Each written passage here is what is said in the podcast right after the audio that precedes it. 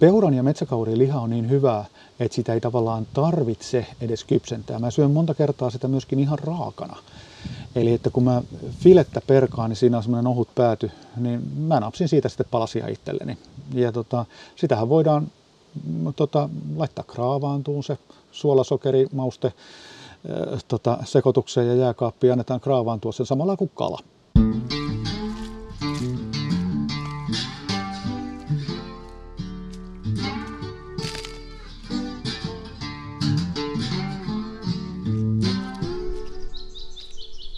Moi, minä on Matti Tieaho ja tämä on Sapat jalassa.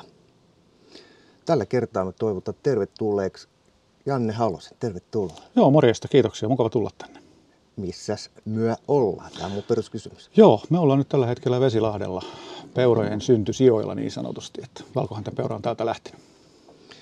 Niin, silloin vuosisadan alussa, kun niitä tuotiin sieltä Michiganista. Joo. Joo. Eli me ollaan, mikäs Laukon kartano vai mikä? Kyllä, Laukon kartano. Tästä on nyt meiltä matkaa semmoinen 15-20 minuuttia siihen Laukon kartanolle. Ja siellä on se aitaus, mihinkä ne ensimmäisen kerran tuotiin Suomessa, mistä ne lähti leviämään. Mitä mieltä olet, oliko se virhe? Ei todellakaan, sehän oli rikkaus. Varsinkin siihen maailman aikaan, että mä en usko, että nyt enää sitä tehtäisiin, eikä sitä nyt enää sallittaisi varmaankaan. Ja siihen olisi ihan hyvät perusteet. Mutta silloin, kun niitä tuotiin, niin, niin Suomi oli aika riistaköyhä maa ja se tuli kyllä meille, meille oikein hienoksi lajiksi. Kyllä mä nyt ajattelen niin, että jos niitä ei olisi täällä, niin ehkä sitten metsäkauriita olisi enemmän. Ja se metsäkauris ehkä sitten voisi jollakin tasolla paikata tämän peuran. Mutta toisaalta siis peura on todella hieno, hieno riistaeläin. Okei, ennen kuin mennään eteenpäin, ettei vaan unohdu, niin mikäs mies sinä oikein oot? No joo, ää, tota, mä oon hyvin aktiivinen metsästäjä ja mä toimin Suomessa terveiset ravintoketjun huipulta kanavissa. Eli mulla on blogi terveysravintoketjun huipulta.com ja myöskin Facebookissa ja Instagramissa samoilla tunnuksilla. Mä käsittelen metsästystä usein omien kokemusten kautta ja ruoanlaitto on mulle aika läheinen, koska mä oon yhdeltä ammatiltani ravintolakokki. Ja tota, et ehkä semmoinen metsästyksen eettinen ja moraalinen äh, miettiminen ja, ja, ja tota, keskustelu niin on, on myöskin yksi ihan pääteemoja. Kun me täällä Vesilahdella ollaan, niin onko se sun mielifoodi, onko se just se valkohäntä peura? On se aika pitkälti, eli, eli tota, mun mielestäni parhaat riista, riistalihat löytyy valkohäntäpeurasta ja metsäkauriista. Kyllä kaikki muukin mulle käy, mutta niiden metsästäminen on, on kohtuullisen mielekästä ja helppo puuhaa ja täällä niitä molempia on, varsinkin valkohäntäpeuroja on paljon. Ja tota, se on ehkä, mä tykkään siitä sellaisesta, että saa yksin metsästää, saa olla itse luonnon keskellä omissa ajatuksissaan, hiljaisuudessa ja rauhassa ja kytätä kytätä peuroja ja, ja se on kuitenkin sen verran pieni saaliseläin, että sen pystyy itse käsittelemään ja, ja viemään sitten tielle ja lahtivajalle ja niin poispäin. Että se ei välttämättä tarvitse semmoista isoa joukkoa, niin kuin sanotaan nyt vaikka hirvi ja karhu. Mitä mieltä muuten oot, kun tuossa kymmenisen vuotta sitten vaadittiin, että valkohäntäpeuraa sanotaan valkohäntä kauriiksi? se, se on lähinnä vitsi. Ää, tota, ei mitään syytä vaihtaa hyvää nimeä. Se on kuitenkin jo vuosikymmenet ollut, se on lainsäädännössä valkohäntäpeura. Eli jos ruvetaan yhtäkkiä puhun kauriista, niin sit sitä helposti sotketaan metsäkauriiseen. Ja ne on kuitenkin lainsäädännön ja, ja muutenkin riistaeläiminen ihan erilaiset eläimet. Eli ei ole mitään syytä vaihtaa nimeä, eikä oikeasti sitä nimeä ole edes vaihdettukaan. Et se on ollut vain joku nimityöryhmä, joka on halunnut esittää tällaista. En tiedä syytä.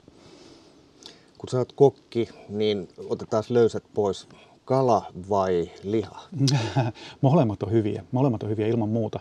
Tota, kyllähän mulla on tietysti riistaa ehkä enemmän aina on ja lähes päivittäin tulee syötyä riistaa. Ja tota, Mutta kyllä meillä kalaa syödään kerran kaksi viikossa ja, ja tota, kun pääsis vain useammin kalastaa. Mutta kaupan tiskeltäkin saa, muikku on ehkä mun suosikkikala. Niin ja tota, no tietysti kuha ja siika. Kuhaa mä oon itse kalastanut paljon, mutta tota, muikusta on niin tullut sitten myöhemmin mulla semmoinen herkku. Jos äh, näitä kalalajia, joita just luettelit, niin, niin miten sä syöt sen muikun? Uh, siis muikku ihan, ihan pannulla tai, tai sitten tota kalakukossa, mutta, mutta tota, yleensä pannulla. Entäs siika ja puha? No nekin on ihan pannukaloja. Uh, siikasta tulee joskus tehtyä kraavia. Uh, tota, ja molemmat tietysti käy, käy savustettuna hyvin. Eli tota, ehkä eniten kuhaa tulee laitettua ja siikaa pannulla, mutta, mutta myöskin savustettuna toimii oikein hyvin. Mennään lyhyen kalaosuuden jälkeen tähän riistalihaan. Kaikkihan lähtee siitä, kun syödään riistaa, niin, niin ensin se otus pitää metästää ja sitten se pitää käsitellä. Onko tämä kulttuuri meillä ihan hanskassa, jos ajatellaan riistasaaliin käsittelyä? Joo, mä lähtisin sitä ehkä niin ton arvostuksen puolelta katsoon. Eli se on se tärkein asia, että sitä riistaa arvostetaan. Ja se, joka arvostaa, niin se kyllä varmaan osaa tai ainakin opettelee sitten käsitteleen sitä ja haluaa käsitellä sitä hyvin. Ja tietysti siinä käsittelyssä on yksi asia se, että riista tulisi käytettyä mahdollisimman tarkkaan. Kysyit, että osataanko meillä, niin kyllä mä väittäisin, että osataan. Siinä saattaa jonkin verran olla sitä sukupolvenvaihdosta ja, ja sellaista kaupunkilaismetsästäjää, joka ei ole saanut sitä verenperintönä. Mutta kyllä metsästys melkein sellainen on, että aika harva sitä itsenäisesti alkaa opettelee. Niin kuin tyyliin, että asun Helsingissä Kalliossa ja päätän ruveta metsästäjäksi ja en millään tavalla sitten soluttaudu mihinkään porukkaan, vaan yritän hankkia haulikon ja lähden jonnekin, mihinkä saa luvan vaikka valtion maille. En mä oikein usko sellaiseen. Eli käytännössä siinä on niin monta polkua, tai siis monta semmoista estettä siinä polulla, että niitä ei pysty ylittämään, jos ei ole jotain tuttuja ja kavereita. Ja se kaikki lähtee oikeastaan siitä, että metsästäjäkortti pitää suorittaa. No, siihen saa opiskeluja ja, ja, ja tukea, mutta sen jälkeen pitäisi saada aseluvat. kyllä mä sanon, että jos ei ole jotain tuttua tai, tai tuutoria, niin, niin se homma jää kyllä puolitie. Otetaan ihan konkreettisesti siitä, kun mä täräytän, sanotaan nyt että vaikka se valkohäntäpeura jonkun pellon laidalta, niin miten se homma siitä eteenpäin pitää hoitaa niin, että se menee oikein? No ihan tietysti oikein on se, että se pellonlaita on semmoinen paikka, missä mulla on lupa metsästä. ja, tota, tota, ja, ja sitten useimmitenhan nämä on seuroilla nämä luvat eikä yksityisillä henkilöillä ja, ja sitten tietysti seurassa on joku jahtipäällikkö, joka ottaa vastuun siitä metsästystoiminnasta ja hänen kanssaan on tietysti neuvoteltu se, että, että minkälaisia on lupa ampua, uroksia, naaraita, vasoja, ylivuotisia ja onko jotain piikkirajoituksia. Mutta jos nyt lähdetään siitä, että kaikki nämä asiat on kunnossa ja, ja on yksin siellä, siellä pellon laidalla ja, ja tulee kopattua se peuran urin siitä, niin ei siinä oikeastaan mitään. Äh, annetaan pulssi laskee. Ihan ensimmäiseksi ei kannata tehdä mitään. Et, et jos ei näe, että se peura kaatuu siihen ihan samoille sijoilleen, niin, niin no, mä oon semmoinen semitupakoitsija, että, että peurakyttyillä mulla usein on sikareita siltä varalta mukana, että, että se peura kaatuu, niin mä pistän sen sikarin palaa ja, ja tota, nautiskelen tilanteesta ja, ja tota, usein siinä saattaa vähän kädet tai jalat täristäkin, niin tota, otetaan rauhassa. Ja tota, sen jälkeen, kun on se 10-15 minuuttia mennyt, niin, niin sitten on ihan hyvä lähteä sinne peuran jäljille. Uh, jos ei sitä näy, niin, niin ampun paikka täytyy katsoa tarkkaan. Eli näkyykö siinä karvoja, näkyykö siinä uh, verta, minkälaisia jälkiä. Useinhan tilanne on vähän haastava sen suhteen, että ensinnäkin nämä paikat on usein ruokintapaikkoja, ja tota, tai sitten ne on muuten peuran kulkuuria. Eli että siellä on näin vesilahtelaisittain niin kymmenien peurojen jälkiä. Mm. Ja sieltä on vaikea havainnoida sitä, että, että mikä se jälki oli just tämän mun ampuman yksilön kohdalla. No jos on tuoretta lunta, niin siitä pystyy tietysti tuoreimmat jäljet havaitteen. Ja silloin on myöskin verijäljet ja kaikki karvat ja muut helpompi, helpompi nähdä. Mutta myöskin useimmiten tämä on hämäräkyttäystä, joskus jopa ihan täysin pimeässä. Ja tota, se on nyt yksi toinen haaste. Ja sitten se, että jos ollaan talvella ja siinä on lunta, niin kaiken pahin tilanne on se, että pimeys on tulossa ja lunta sataa koko ajan, koska se uusi lumi peittää ne jäljet. Mm. Mutta tällä kun on jo tottunut ja on useita peuroja, peuroja vastaavassa tilanteessa hoitanut, niin sen näkee niistä jäljistä, että, että minkälainen se osuma on. Eli että minkälaista se veri siinä on, kuinka punasta se on, onko se vähän vaaleampaa, onko se tummempaa, onko siinä jotain likaa siinä verenjoukossa, onko siinä kuplia siinä veressä. Tämän tyyppistä asioista näkee heti, että, että mihinkä se laukaus on osunut. Mitä Siitä, se kupla tarkoittaa? No se on yleensä keuhkolaukaus. Eli, eli se tarkoittaa sitä, että se on puhaltanut se, kun totta kai kun se on saanut osuman, niin se on vetänyt keuhkot täyteen ja puhaltanut ja vetänyt keuhkot täyteen ja lähtenyt juokseen. Tai tehnyt nämä kaikki yhtä aikaa. Usein vielä pomppaakin samaan aikaan. Mm. Niin silloin kun se vetää keuhkot täyteen ja keuhkoissa on reikä, niin sieltä lähtee, lähtee verta ja, ja siinä on kuplaa joukossa. Että.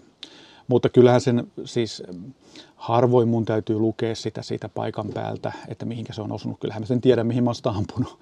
Ja tota, siitä reaktiosta, kun se peura kokee sen, sen laukauksen, niin, niin siitä pystyy päättelemään, että mihinkä se osuu. Eli siitä pompusta tai, tai lyökö se itseensä maihin tai, tai miten se lähtee, niin siitä tietää. Mutta yhtä kaikki. Tullaan paikalle, jos näyttää vähänkin siltä, että, että se laukaus ei ole ollut hyvä.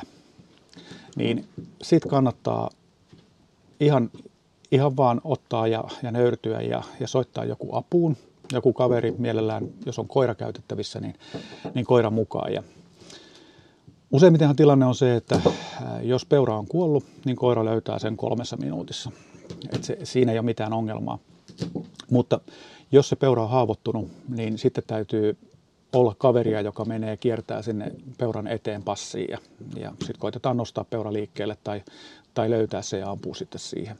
Mutta ne on aina hankalia tilanteita, onneksi niitä sattuu todella harvoin, mutta ihmiset kun tekee asioita, niin silloin tällä tapahtuu virheitä ja näin poispäin. Mutta mun täytyy sanoa, että yhtään peuraa multa ei koskaan jäänyt mettään. Joskus niitä on haettu pitkään, mutta, mutta aina ne on löytynyt. Ja se koira on yleensä sitten se viimeinen, että peuralla on tapana säännätä juoksuun. Ne juoksee semmoisen, jos ei jää paikalleen osumasta, niin ne juoksee semmoisen sanotaan 20 ja 150 metrin välisen matkan. Jos ollaan mustanmaan ajassa, eli ettei ole lunta, niin sitten se on pimeässä mettässä aika vaikea löytää niitä verijälkiä ja, ja seurata niitä. Ja siinä on mullakin käynyt usein sillä lailla, että mä lähden lähtökohtaisesti väärään suuntaan hakemaan niitä. Mä luulin, että se peura lähti jonnekin, mutta se lähtikin toiseen suuntaan. Sitten kun tämmöiset perusasiat saa selville, niin sitten se on vähän helpompaa, mutta yleensä niillä on tapana sukeltaa jonkun tiheen kuusen oksien alle tai, tai jonnekin se viimeinen tavallaan sinne suojaan tai, tai mitä. Sieltä ne löytyy sitten kuolleena, ettei se siellä sitten enää rimpuile, mutta, mutta se hankaloittaa edelleen. Eli että jos ei ole koiraa käytettävissä, on pimeä, musta metsä, musta maa, ja veripisaroita on 10 metrin välein muutama pisara. Siinä saa olla kyllä aika intiaani, kun sitä jäljittää. Ja, mm. ja ehkä paras taktiikka on, jos ei ihan tarkkaan tiedä, niin lähtee vaan kulkee spiraalia. Ja tota, sitten se spiraali vaan laajenee ja laajenee ja laajenee. Kyllähän siinä sitten helposti tulee monta kilometriä käveltyä, jos meinaa, meinaa saada sen 150-200 metriä tota, halkasijan tai, tai säteen hoidettua. Metästys on urheilua, oh, on se, on se. Ja sitä se vasta alkaa se, että sen huonon, huonon kunnon tuntee siitä, kun on siellä mettälaidalla tai suolla tai missä nyt sitten onkaan. Ja, ja siellä on sitten semmoinen 80-kiloinen läläinen nuri ja sitten se pitäisi saada se 150 metriä. Hei, mitä sille tehdään, kun sä löydät sen otuksen? Nyt puhutaan siitä, että saadaan hyvä liha, koska sen joo. takiahan siellä ollaan. Totta että... kai, totta kai joo. Se on mulla se ihan ykköstavoite, en mä sieltä oikeastaan mitään muuta hae kuin sitä, sitä lihaa. Totta kai sitä elämystä ihminen kaipaa myöskin, myöskin tota meidän veressä on se metsästys samalla lailla kuin metsästyskoirilla tai kissoilla tai, tai muillakin eläimillä. Niin. Mutta joo, mitä tehdään? Niin tota, äh, nyt jos on keuhkolaukaus, niin kuin 90 prosenttisesti mulla on aina keuhkolaukauksia, koska siihen mä tähtään ja siihen se osuu. Ja tota, niin ei tarvi oikein tehdä, tehdä varsinaisesti mitään. Jos se on hyvä paikka suolistaa, niin, niin peura selällensä ja, ja vedetään maha auki ja otetaan sisuskalut pois. Sieltä voi sitten talteen ottaa joko itselle tai koiralle sisäelimiä, eli, eli sydän, maksa, munuaiset. Nyt lähinnä on sellaisia jonkin verran voi verta ottaa talteen. Siitä voi tehdä juttuja tai sitten voi käyttää koiran koulutukseen, kun opettaa sitä verijälkiä kulkee. Mutta tota, siinä on nyt kaksijakoinen juttu. Jos on siellä mettässä nyt suolistettu, niin sillä on maha auki. se on ihan okei silloin, jos on lunta maassa ja se voi laittaa pulkkaa. Ja tota, se kulkee siinä pulkassa siististi ja, ja kaikki on oikein hyvin.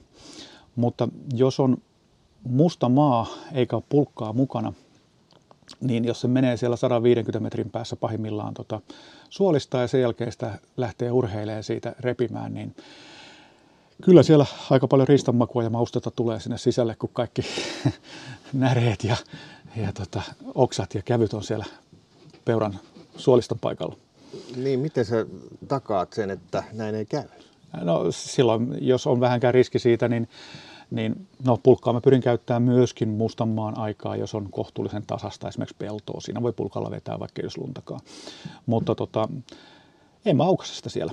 Mä tuon sen tota, autolle ja, ja tota, senhän voi tietysti, jos on lyhyt matka Lahtimajalle, niin tehdä vasta Lahtimajalla. Et se ei ole mitenkään mahdotonta. kun itse on tottunut siihen, että se suolistetaan paikalla, niin onko joku aika, minkä sisään se pitää kuitenkin suolistaa? No ei siihen varmaan mitään ihan tiukkaa sellaista, että mä voisin sanoa, että se on 15 tai 35 minuuttia. Ei, ei varmaan sellaista ole. Mutta tota, lämpötila vaikuttaa erittäin paljon. Että jos me ollaan sanotaan nyt, että syyskuussakin saattaa joskus ja lokakuussakin olla vielä lähes helteisiä päiviä. Että jos semmoiseen menee sen koppaan, niin kyllähän se aika nopeasti täytyy saada, saada suolistettua, muuten se siellä elimistössä alkaa kaasutoiminta ja se pullistuu ja paisuu se, se keho ja sit se ei ole enää kovin kivaa käydä puhkomassa ja, ja sieltä tulee aikamoiset hajutkin ja niin poispäin. Eli siis kyse on elintarvikkeesta. Mutta sitten taas toisaalta, jos me ollaan talvella pakkasessa, niin, niin tota, ei siinä mikään kiire sillä tavalla ole. Eli tota, se oikeastaan tehdään sen takia nopeasti, että saataisiin se ruho jäähtyyn. Ja tota, tota, samasta syystä myöskin sitten, sitten otetaan turkki pois, että saataisiin mahdollisimman nopeasti, nopeasti jäähtyä. Mutta tota, jos on oikein ankara pakkanen, kun mäkin olen joskus ollut yli 20 asteen pakkasessa peurakytiksessä. Se on kylmää touhua. Se on kylmää touhua, kun mulla on tapana vielä olla, olla niin kuin, että mä en ole missään lämmitetyssä kopissa, vaan mulla on tikkaat puutavasta ja mä oon sitten siellä tikkaiden päässä ylhäällä niin tota, tuolilla istumassa. Ja siinä pääsee kaikki viima ja, ja tota, sade ja kaikki sitten pääsee siinä vaivaan. Ja siinä käy helposti sillä että jos nyt sitten on parikin tuntia ollut siinä kylmässä paikalla liikkumatta ja hiljaa, niin sitten saa loppujen lopuksi ammuttua sen peuran, niin ainakin mulla joskus välillä on, kädet on niin kohmeessa ja jäässä, että mä en edes uskalla ottaa pukkoa käteen, kun kädet tärisee sen verran mm-hmm. kylmästä. Ja, ja tietysti siitä äh, tota, adrenaliinista, kun se peuran on saanut nurin ja on onnistunut, niin siinä on semmoinen, semmoinen tunne. Ja no, en tiedä sitten miltä se kuulostaa, mutta kyllä mulla on välillä ollut niinkin, että kun mä oon laittanut kertakäyttöhanskat käteen, mä käytän aina, aina näitä tämmöisiä hygienisiä kertakäyttöhanskoja sen takia, että ei kädet likaannu, kun täytyy kuitenkin autolla ajaa, että joka paikka on sitten veressä. Ja, ja toinen mm. sitten myöskin se, että et eihän siellä mettässä pysty niitä käsiä sillä tavalla peseen, niin, niin tota, mä laitan hanskat käteen. Ja kyllä joskus on niin, että kädet on niin jäässä, että niitä täytyy lämmitellä. Eli mä aukasen sen verran peuran mahaa, että mä työnnän ne kädet sinne keholämpöiseen suolistoon. Tämä kuulostaa nyt aivan hurjalta, mutta, mutta sellaista se on. Se on höyryää. Se höyryää ja se on kuuma ja käsiä oikein kipristelee, kun ne saa sinne. Sitten kun on vähän aikaa käsiä lämmitellyt, niin sitten se suolistus onnistuu. Mm.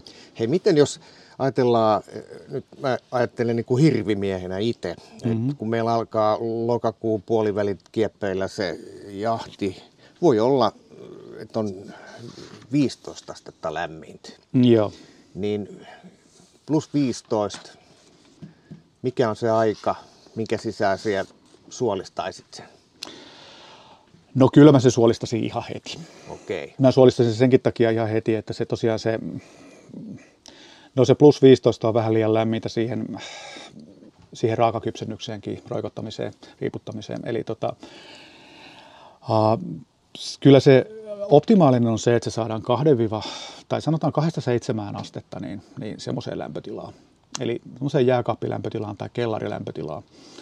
Ja tota, jos ei sitä sellaiseen saa, niin, niin ei sitä kyllä kovin kauaa kannata, kannata roikottaa. Ja jos on lämpimät ilmat, niin ihan ensimmäiseksi suolistus.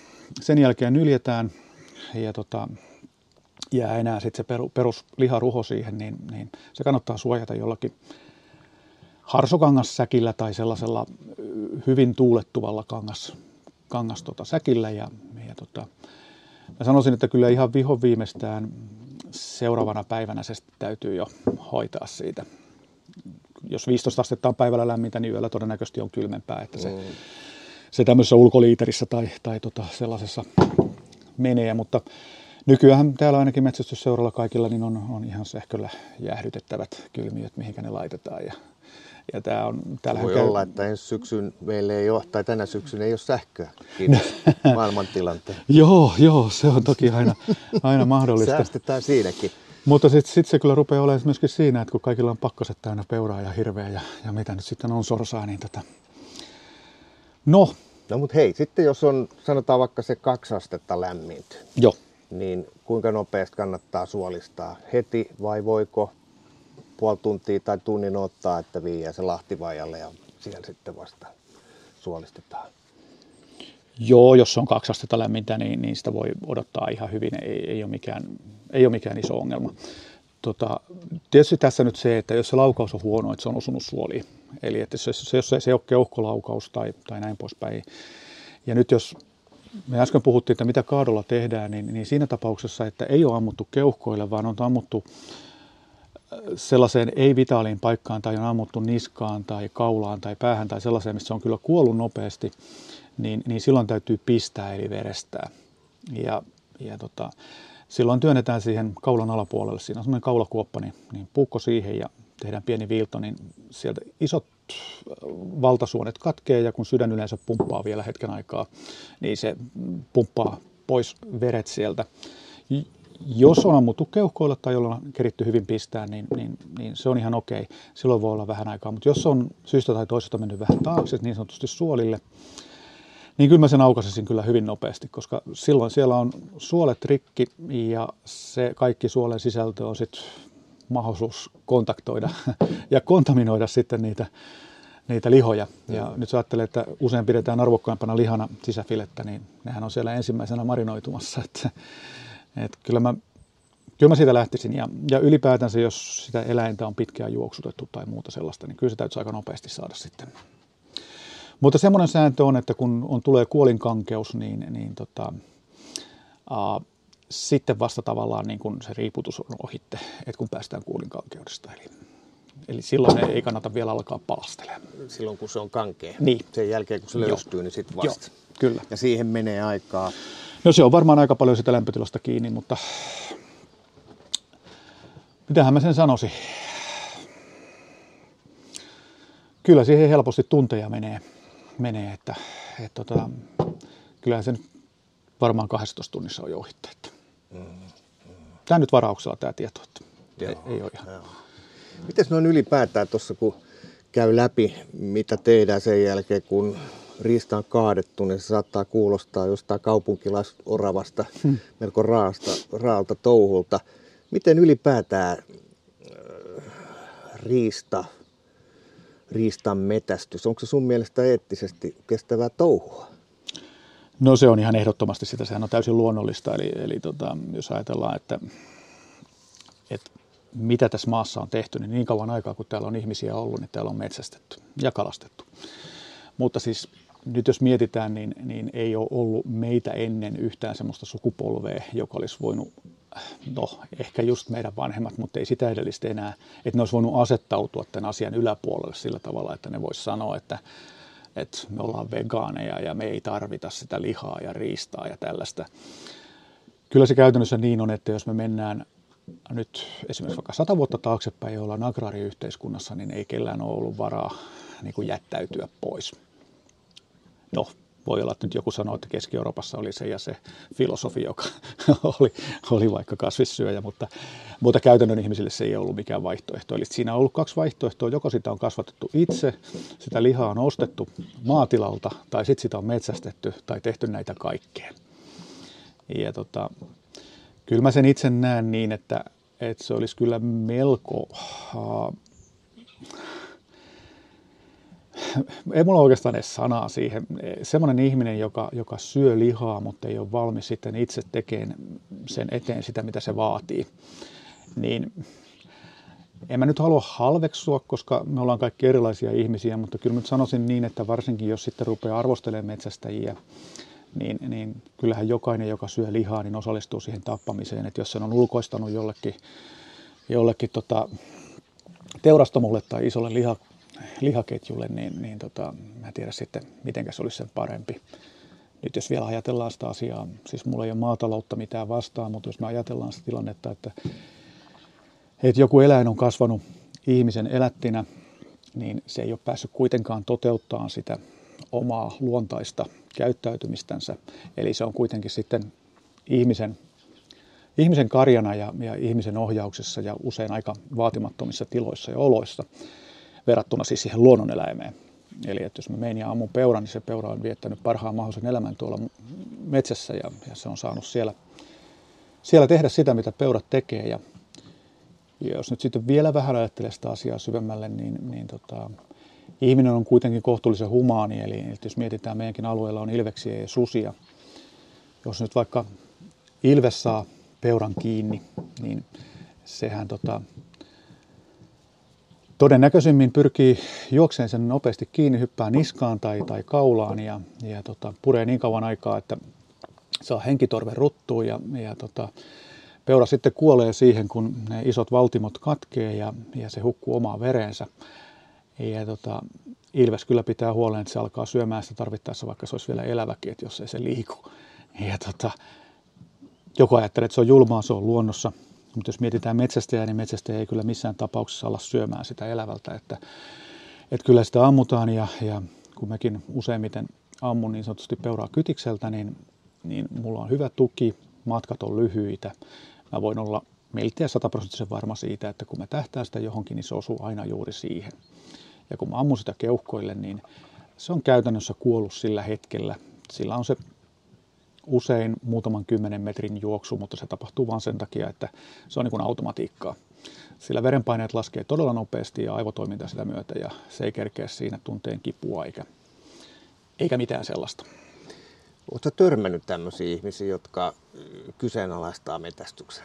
On, on, on. Joo, ihan siis, no Suomehan on tietysti vähän silleen mielenkiintoinen paikka, että kaiken näköistä trollia siellä pyörii, ja aina voi olla ihan varma, että, että kukaan kuinkakin paljon tosissaan, mutta kyllä, kyllä, ja, ja siis jopa ihan tuttava ystävä piirissäkin on sellaisia ihmisiä, että kun sanoo niille, että metsästää, niin voi kauheeta, sä tapat niitä pampeja ja, ja, ja tämän tyyppistä. Ja, ja sitten aika usein sanotaan, että eikö, eikö se ole ihan vanhanaikaista, että ei nykyään enää kenenkään tarvitte. Ja tota, en mä oikein tiedä, mitä se siihen voi sanoa. Että yhtä hyvin voisin sanoa, että ai sä kävelet, että eihän kenenkään tarvitse nykyään kävellä, kun on sähköisiä rullatuoleja tai sähköskoottereita, että, että miksi sä kävelet. Että siis tämä on niin kuin, metsästys on sitä, että mä hankin itselleni ruokaa, ja mun mielestä se on kaikkein luonto, luonnollisin tapa hankkia hyvää, parasta mahdollista ruokaa. Et tota, se on, kun ihmiset erkaantuu siitä No tämä mun somekanavan nimihän on Terveiset ravintoketju huipulta ja, ja monet ärsyyntyy siitä sen takia, että ne ajattelee, että mä kovin olevani kaiken yläpuolella ja huipulla ikään kuin Jumala, joka no. sitten määrää eläinten elämästä ja niin poispäin. Ja sehän ei ole sitä. Minä olen osaltani tätä ravintoketjua. Siis jos ajatellaan niin kuin kuolemaa ja tappamista, niin, niin se ei ole mitenkään niin kuin hyvä tai paha tai oikein tai väärin. Se on väistämätöntä se on, se on täysin luonnollista. Se niin kuuluu olla. Kaikki me kuollaan, ihan kaikki joskus. Ja ihan kaikki me ollaan jossain vaiheessa osana tätä ravintoketjua. Ja mä en puhu pelkästään nyt eläimistä luonnossa, vaan mä puhun meistä kaikista. Että vaikka sä asut Helsingissä Kalliossa vaikka, ja siellä luonto näyttää olevan aika kaukana, niin, tota, niin se vaan on, että tavalla tai toisella me joudutaan tähän kiertoon. Kukaan meistä ei ole tänne jäänyt. Ja metsässä, jos mietitään, niin jokaisen äh, riistaeläimen oikeus, sillä on siihen omaan elämäänsä. Eli jos mä ajattelen vaikka jänistä, niin sillä on oikeus elää sitä jäniksen elämää, sillä on oikeus jäniksenä lisääntyä. Mutta sillä on velvollisuus tätä, tätä ravintoketjua kohtaan toimia ravintona sitten taas muille. Samalla lailla kuin jänis käyttää ruohoa tai, tai jotain muuta, muuta ravintonaa, niin, niin, niin sitten ketut käyttää jäniksiä ja, ja joku toinen käyttää kettua. Ja, ja tota, luonnossa kaikki lihansyöjät on väistämättä, niin, niin ne on joko metsästäjiä tai raadonsyöjiä. Ja usein tulee yllätyksenä vielä semmoinen asia, että kun ajatellaan, että joku tuommoinen peura tai hirvi, että, että se on kasvissyöjä. Mutta luonnossa ei olla mitään semmoisia, että mä oon vegaani tai jotain tällaista. Siellä käytetään kaikkea eduksi ja hyväksi ja silloin kun tarvii, niin kaikesta joustetaan. Ja tota, myös hirvieläimet syö äh, lihaa ja, ja siitä on siis, mä oon nähnyt siitä videotodisteita ja, ja näin poispäin. Se ei ole mitenkään yleistä, mutta ne saa lihasta ja luista niin hivenaineita siihen omaan, omaan käyttöönsä. Ja, Siis niin. miten hirvi syö lihaa? Mitä se tarkoitat? Uh, siis, no ensinnäkin mä oon nähnyt sellaisen tilanteen, kun ihan siis omin silmin, kun mä oon suolistanut peuran, ja se on jäänyt siihen ne kaikki, mitä siellä on suolen sisältöjä, ja mä oon siirtänyt sitten sen peuran pois, mikä on ammuttu, vienyt sen autolle, mutta mulla on ollut se tilanne, että, että mä oon tarvinnut sitten toisenkin peuran, mä oon jäänyt vielä kytikselle, niin siihen kun tulee seuraava, niin se aika tyypillisesti rupeaa nuoleen niitä suolen sisältöjä ja, ja tota, leuka käy. En, en osaa pimeässä sanoa, että mitä se ihan tarkalleen sieltä on syönyt, mutta tota, mä oon nähnyt myöskin sit videolta sitä, että, että peurat, hirvet, niin, niin kun on äh, haaskoja, niin käy siinä nuolemassa syömässä. Ja sitten mä oon nähnyt videolta, kun esimerkiksi vuohi syö, syö noita kanan untuvikkoja, siis niitä pikkutipuja. Niin, niitä kun oli laatikossa, niin, niin siitä se vaan pisteli niitä poskeensa. Tämä on vähän niin kuin tämmöinen, siis tämä ei ole mikään yksittäinen esimerkki, tähän mä en nyt voi laittaa mitään YouTube-linkkejä, mutta, mutta näitä oikeasti löytyy. Eli se on luonnossa toimintaa, siellä ei mitään haaskata, kaikki käy. Mitäs mieltä sä oot tästä, kun kun tota, nämä vegaanit, mitä näitä nyt onkaan, jotka syö kaikkea vihreätä ja kasvatettua, niin ne, ne kyseenalaistaa tämän lihansyönnin sillä että resurssit on rajalliset, että tätä ei riitä nyt kaikille, kohta vielä vähemmän, syödään enemmän heinää, tai siis näitä tämmöisiä viherjuttuja, mitä ne nyt onkaan. Niin kuin huomaat, niin meikäläinen on lihansyöjä. Joo, tota, Haa, joo, mäkin olen vannoutunut lihansyöjä, mutta mä kuitenkin sanoisin sekasyöjä, koska mulla on hyvin usein se tilanne, että mulla ei ole lihaa ollenkaan pöydässä. Eli, eli tota, mä sanoisin, että vaikka mulla on riistaa lähes päivittäin, siis mä syön sen kaksi-kolme ateriaa päivässä ja, ja vähintäänkin yksi niistä on enemmän ja vähemmän riistaa. Ja näin ollen mulle tulee vuodessa no en mä nyt osaa sanoa, mutta jos on 200-300 riista-annosta, niin se kyllä kertoo aika paljon. Mutta myöskin samaan aikaan niin mä syön hyvin paljon salaatteja ja, ja tota, mä syön sosekeittoja ja, ja tämmöisiä. Eli mä en näe sillä tavalla sitä, niin kuin, että se on niin lihansyönti tai kasvissyönti. Usein mä oon kasvissyöjä, mutta vielä useammin mä oon lihansyöjä, eli mä oon sekasyöjä. Ja tota, se, että sanotaan, että, että se on vanhanaikaista tai että sitä ei riitä meille kaikille, niin mun mielestähän ongelma on jo nyt tässä se, ongelmahan on, jos ei sitä riitä, on se, että holtiton väestön kasvu. Mm. Ja, ja tota, eihän ylipäätänsäkään voida sanoa, että jos joku toimii oikein, niin sitten jos ei kaikilla mahdollisuus toimia samalla lailla oikein, niin ei sille, joka toimii oikein, sanota, että mitä sä nyt noin oikein toimit, kun ei kaikki voi toimia oikein. Eli Eli vähän niin kuin vegaanillekin voisi sanoa, että nekin kuvittelee ja, ja ajattelee ja varmaan ehkä toimiikin oikein, en mä halua heitä tuomita. Niin ei, niin, ei oikein voi mennä sanoa, että ei kaikki voisi olla vegaaneja. Et, et, sanotaan nyt vaikka inuitit, eskimot, mitä ne siellä ikinä onkaan jossain pohjoisessa tai, tai jossakin Siperian tundralla, äh, tota, poropaimenet, niin, niin et, eihän ne voi olla vegaaneja, kun, kun siellä on tota jäätä kahdeksan kuukautta ja, ja sen alla on käytännössä jäkälää. Et, et kyllä siellä niin ollaan hyvin pitkälti liha- ja kalansyöjiä. Mutta, mutta se on niin kestämätön peruste sanoa, että ei voi olla. Mutta, mutta mun mielestähän se olisi niin kuin kauheata tuhlausta, jos meillä on joku oikein ja hyvä tapa, siis täysin luonnollinen ja hiilineutraali tapa hankkia ravintoa, puhdasta ja parasta ravintoa, ja sitten me ei käytettäisi sitä. Et se, olisi, se olisi vähän niin kuin sulla on lapsi ja sä viet sen kouluun, niin sitten todettaisikin, että no meillä on kyllä täällä aika hyviä opettajia, joilla olisi kyllä aika hyviä aineita, mutta ei minun opeteta ihan kaikkea näille tenaville, että, että kun emme voida kuitenkaan kaikille, että tämä filosofian opinnot riittää vain kolmelle luokalle, niin, niin tota, ei opeteta sitä ollenkaan. Ei se mene niin. Kyllähän sä haluat parhaan koulutuksen lapselle. Samalla lailla, mä asun tässä Vesilahdella, mua ympäröi peuroja. Vesilahden kunnassa ammutaan noin tuhat peuraa vuodessa.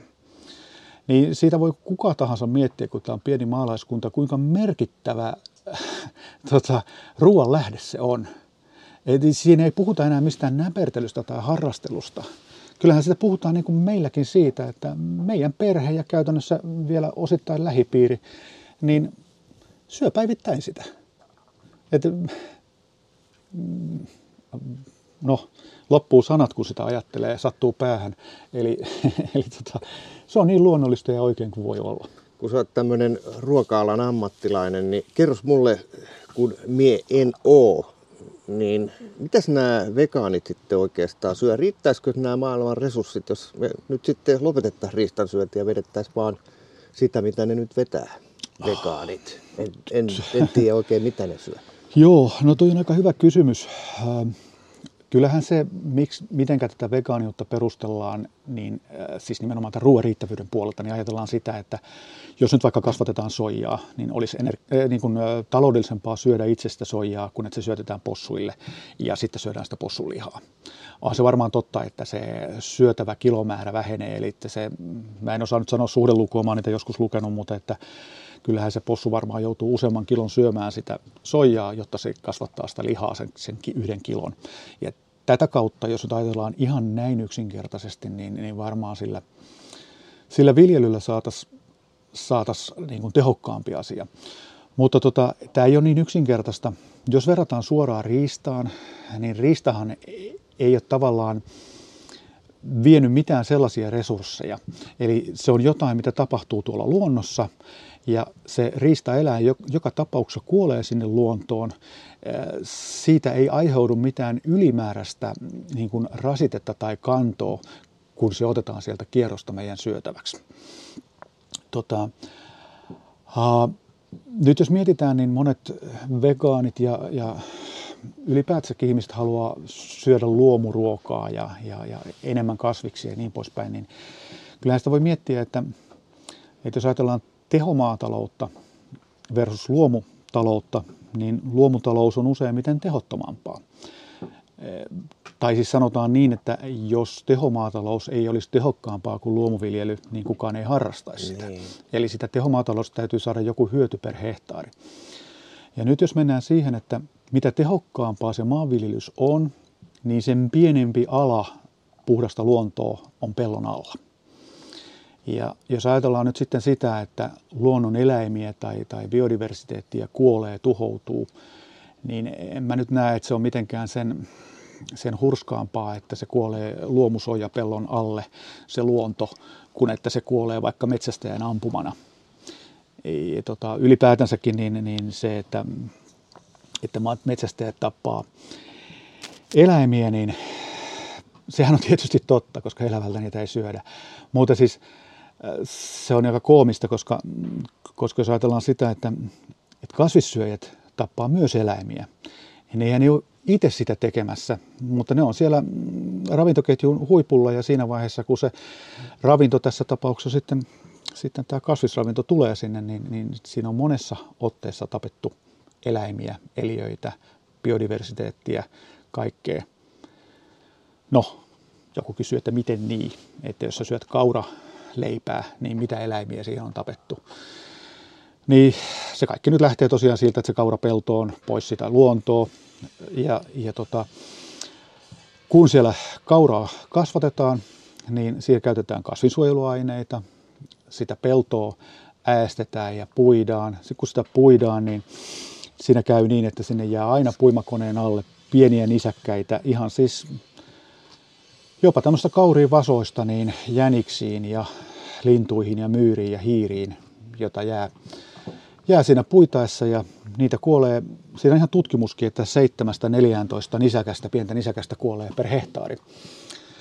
Ja mä tiedän metsästäjänä sen siitä, että kun mä oon nähnyt puidun pellon, niin useimmiten sinne tulee kettuja aina. Ne, ne tulee sitten, kun hämärä laskeutuu, niin tulee hakeen kaikkea sitä, minkä se puimakone on sieltä, sieltä mennessään nutannut. No, jos nyt ajatellaan, että sitä kauraa on viljelty ja 7-14 pientä eläintä on pelkästään puidessa tapettu.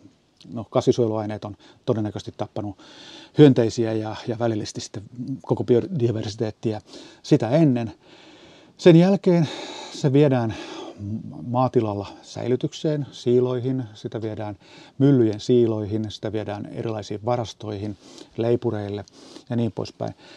Tässä koko kuljetus- ja logistiikkaketjussa tuhoeläimiä, rottia, hiiriä, myyriä, talitiaisia, pikkulintuja, kaikkia niitä sieltä vaan tapetaan, varsinkin kun puhutaan ulkomailta tuotavista. Suomessa ehkä ollaan pikkusen edistyneempiä, mutta kyllä sitä täälläkin joudutaan torjun tuhoeläimiä. Ja tota,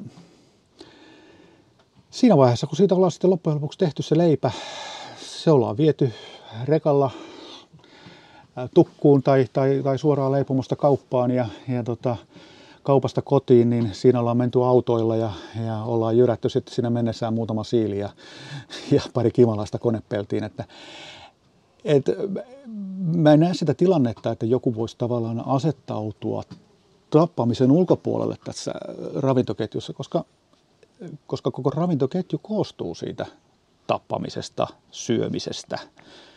Et se on niin kuin absurdi ajatus Totta kai voi ajatella yksarvisia ja sateenkaaria ja, ja halinalleja ja kaikkea kivaa, mutta sitten jos menee ja katsoo mitä se on, niin se on sitä, että joku tapetaan ja siltä otetaan suolet ja se syödään. Ja, ja toivottavasti joku syö ne suoletkin. Mites kun nämä, miksi mä nyt näitä sanoisin? Ennen puhuttiin, ennen näitä vegaaneja oli näitä tällaisia vegetaristeja. Joo. Ja mun mielestä, nyt ihan julkisesti tässä sanon, että en, en tunne tätä puolta ollenkaan, niin ne on jotenkin vielä ehdottomampia nämä vegaanit kuin Joo. vegetaristit. Ja sitten siihen liittyy semmoinen, just tämä kuoleminen ja tappaminen, jotenkin ajatellaan näin, että eläin täytyy tappaa, kun on joku kasvisravinto tai joku tämmöinen, niin siinä ei tapeta mitään. Mutta mä oon hei kerran jututtanut kaveri, joka sanoi, että myös kivet elävät. joo, joo, ihan varmasti. Täytyy olla vaan aika herkkä, että osaa kuulla niiden juttelua. tota, mä luulen, että tietyt, tietyt kasviaineet myöskin edesauttaa sitä, että kuulee, kuulee kivien juttelua. Ei, ei mulla ole siihen muuta sanottavaa, että, että kun mä oon peuran kytiksellä tuolla pimeässä mettässä tunteja kuuntelen omaa ääntäni ja katselen niitä varjoja, niin kyllä mä usein näen siellä kivien ja puskien liikkuva. niin ei ole toistaiseksi jutellut mulle, mutta mä luulen, että jos mä riittävän kauan aikaa on siellä, niin kyllä ne jut, rupeaa juttelemaan. Mutta onhan sitten nyt tutkittu, että esimerkiksi metsä, niin niillä on melkoiset tietoverkot noiden juurten avulla. En tiedä, mitä, mitä ne juttelee. Ei, meidän taajuuksille ei kuulla sitä, mutta, joo, joo. mutta onhan siinä juoni tässä on, että, että nekin elää. Kyllä, kyllä. Kasvit. Joo, joo. Ja, ja, ja sitten on tota, useinhan vegaanit hyväksyy, hyväksyy sienet, mutta nehän ei ole kasveja. Ne on niin kuin eläinten ja kasvien välissä oleva tämmöinen ryhmä. Ja tota, onhan se itse asiassa, että sehän on täysin naurettavaa se, kun se on veteen piirretty viiva, että mitä me sitten voidaan syödä. Koska jos nyt vegaani syö vaikka, vaikka porkkanan, niin kyllähän siinä erilaista elämää sen porkkanan pinnassa on vaikka kuinka, mikrobia. Siinä on siis, no ihan kaikessa meidän ympäristössä niin on, on erilaisia homeitiöitä ja, ja tota, bakteereita ja viruksia ja, ja vaikka mitä, jos mä otan puhtaan kahvikupia nuolasen sitä, niin ihan taatusti siinä on joku pieni homeitiö. Ei, siis sehän täytyisi tehdä laboratorio-olosuhteet, että siinä ei olisi mitään elävää. Et tota, jos mä nyt rupean syömään porkkanoita, niin taatusti siinä porkkanan pinnassa on kaikkea. Ja, no entä sitten, jos mä oon vegaani ja mä syön omenan ja omenassa oli mato. mikä se on, mikä, minkä elämä lasketaan? Se on, se on niin veteen piirretty viiva. Lähdetään liikkeelle, käydä sellainen kierros. no ihan ensin, kumpi on parempaa? Metsäkauris vai valkohäntäpeura? No, ää, tota, se ei ole ehkä ihan niin yksilitteinen, mutta jos mun täytyisi vaan jompikumpi valita, niin metsäkauri valitsisin. Sehän on tota ihan, ihan vuosisadat ollut kuninkaiden riistaa. Keski-Euroopassahan on paljon ollut linnoja, jonka alueella on ollut metsäkauriita ja kukaan muu ei ole saanut niitä metsästään muuta kuin kuninkaat. Ja kyllä siihen ihan hyvä syy on. Peura on lähes yhtä hyvää ja se on siinä mielessä parempaa, että jos ajatellaan nyt vaikka peuran filettä, kun peura on isompi eläin, niin se file on isompi. Jos ajatellaan sen paisteja, niin sen paistit on isommat. Niin näin niin kuin kokkina ne metsäkauriin lihat yksikköinä on aika pieniä ja, ja tota, se liha on myöskin sellaista hyvin hieno pehmeä syistä. Eli sen kypsentäminenkin on paljon tarkempaa. Ja tota, et jos mä nyt kokkina valitsen, niin, niin mä valitsen valkohäntäpeuran. Valkohäntäpeurassa ja metsäkaurissa, niin, niin jos nyt tuossa ottaa molempien fileistä palaset, niin ehkä sitä ei edes semmoinen, joka ei ole vihkiytynyt asiaan, niin erota. Ne on hyvin samantyyppistä, samantyyppistä ruokaa. Mutta valkohäntäpeurassa on semmoinen erikoisuus ja, ja oikeastaan se syy, minkä takia valkohäntäpeurat pääsi leviämään tänne Etelä-Suomeen kunnolla, oli se, että se, se vanha kansa, meitä aikaisempi sukupolvi, niin ei osannut tehdä valkohäntäpeurasta ruokaa. Ja tota, mäkin tunnen semmoisia vanhoja miehiä, jotka vielä tuossa parikymmentä vuotta sitten sanoi, että hyi hitto, että se on koiran ruokaa se valkohäntäpeura. Ja olen törmännyt tähän. Joo, joo ja tota, se, se on täydellinen väärinkäsitys ja se elää vielä jollakin tavalla joissakin ihmisissä ja muissa. Äh, tota, jos mä nyt kerron, mistä siinä on kyse, niin, niin se vanha sukupolvi oli tottunut siihen, että kun jotain saadaan, niin se kyllä sitten käytetään huolella. Ja, ja oli totuttu siihen, että jos jossain on rasvaa, niin rasvahan on hyvää. Ja nyt täytyy vaan sanoa sen verran, että valkohäntäpeuran, sen taljan ja, tota, tai turkin ja, ja tota, ruhon välissä oleva valkoinen, kiinteä, kova rasva, se on sellaista, voisi sanoa niin kuin talia. Jos sitä rupeaa syömään, niin se jää kitalakeen ikävästi kiinni ja maistuu todella huonolta. Uh, niinpä sitä ei todellakaan kannata syödä, mutta tota, no, koirat syö sitä ja, ja mä oon usein laittanut sitä talitinteille, ne syö sitä ihan mielellään. Ja, ja, ja tota, jos se menee tuohon luontoon, niin kyllä sen supikoirat ja, ja tota, ketut ja jne. syö sieltä pois. Mutta tota, se ei ole ihmiselle mikään parasta. Mutta jos ajatellaan valkohäntäpeuran sisällä, jos siellä on sisäelinten ympärillä rasvaa, se on ihraa ja se on oikein hyvä. Ja, ja kaikki se liha, mikä valkohäntäpeurassa on, niin se on aivan parasta lihaa. Että kunhan muistaa, että se valkoinen ruhon päällä oleva, kun sen ottaa pois. Ja tosiaan siinä on käynyt niin, mäkin olen joskus syönyt peuramakkaraa, joka on tehty sillä lailla, että siihen on annettu mennä myöskin sitä rasvaa ja se on hirveätä syötävää. Ja sitten jos syö jotain lihakeittoa, missä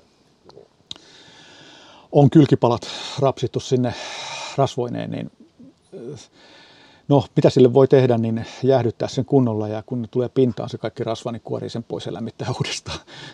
mutta, mutta joo, nämäkin tietysti makukysymyksiä. Tilannehan on se, että jos me ollaan oikeasti nälkäisiä, niin kyllä sekin menee. Mutta tota, silloin, jos ihmisellä on varaa valita, niin se ei mielellään syö sitä rasvaa. Onko siinä metsäkauriista tämä? Ei. Sillä kyllä silläkin rasvaa, mutta mä en ole koskaan huomannut, että se olisi millään tavalla erityisen huonoa. Joo. Tosin mun täytyy sanoa myöskin se, että mä on metsäkaurisjahdit on ollut melkein aina mulla metsäkaurispukkijahdeja ja ne on ollut kesäkuussa. Ja silloin niillä on aika vähän rasvaa. Niin. Et tota, mä mietin, että jos mä, ehkä se talvella se tilanne on, että se on rasvasempi, mutta en, en ole kertaakaan törmännyt, koskaan kuullut kenenkään sanovankaan, että, että, että siinä olisi mitään ongelmaa. No jos metsäkauris ja, ja valkohäntäpeura, ne on niin kuin hyvää, niin mitä sitten se iso hirvieläin, eli hirvi? Joo, sehän on hyvä. Tota, tietysti niin kuin kaikissa eläimissä, niin, niin äh, makuun vaikuttaa moni asia.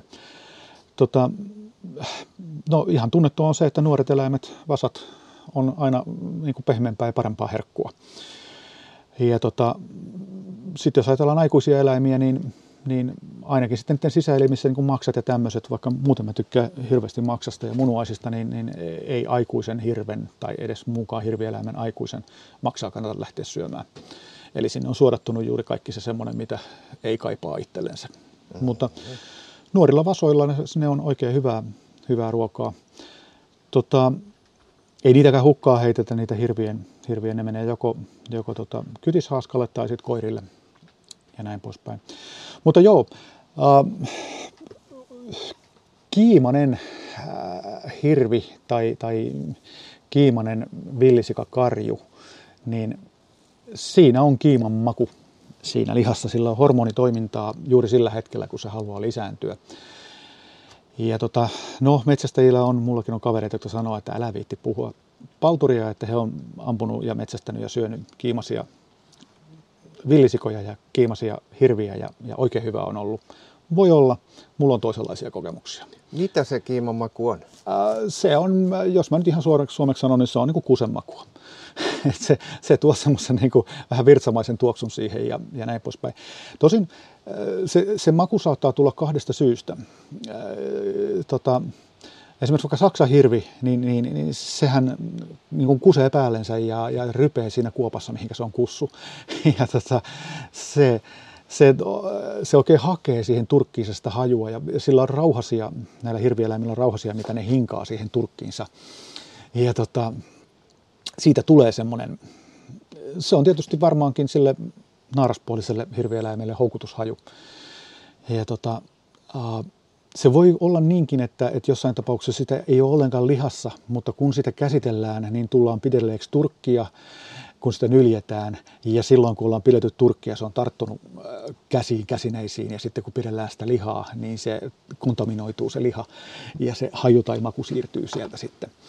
Mutta mä perustelen tätä omaa väittämääni sillä, että kun, kun possuja kasvatetaan, niin pienet porsaat, jos ne on, on karjuporsaita, niin ne kastroidaan pienemmä.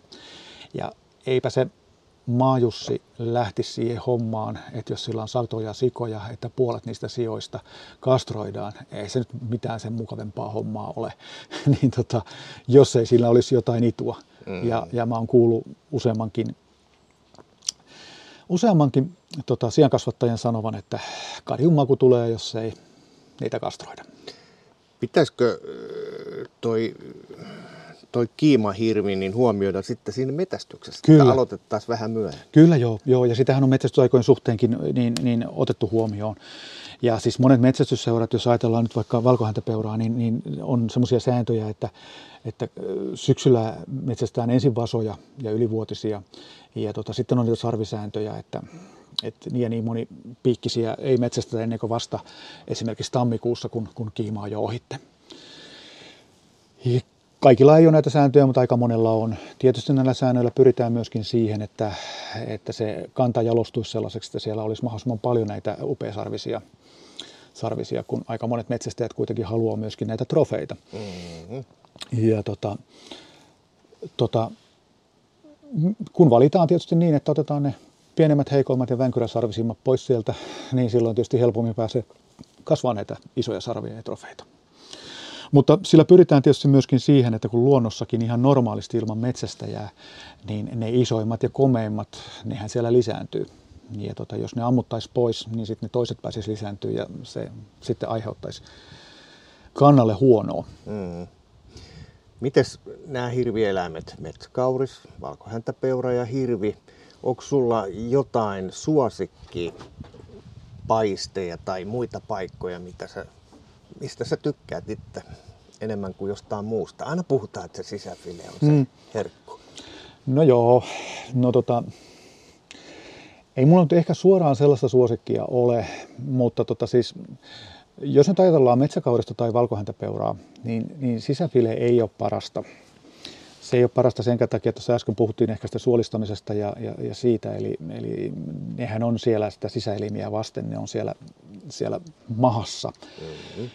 Ja jos sinne verta tai kuraa pääsee, niin ne on ensimmäiseksi siitä aina sitten, sitten kärsimässä ja toinen on sitten, kun sitä riiputetaan, niin, niin tota, ne on suoraan myöskin vähän kuivumassa, kuivumassa siinä, siinä että tota, ja ne on myöskin aika pieniä. Pitäisikö Pien... ottaa pois heti?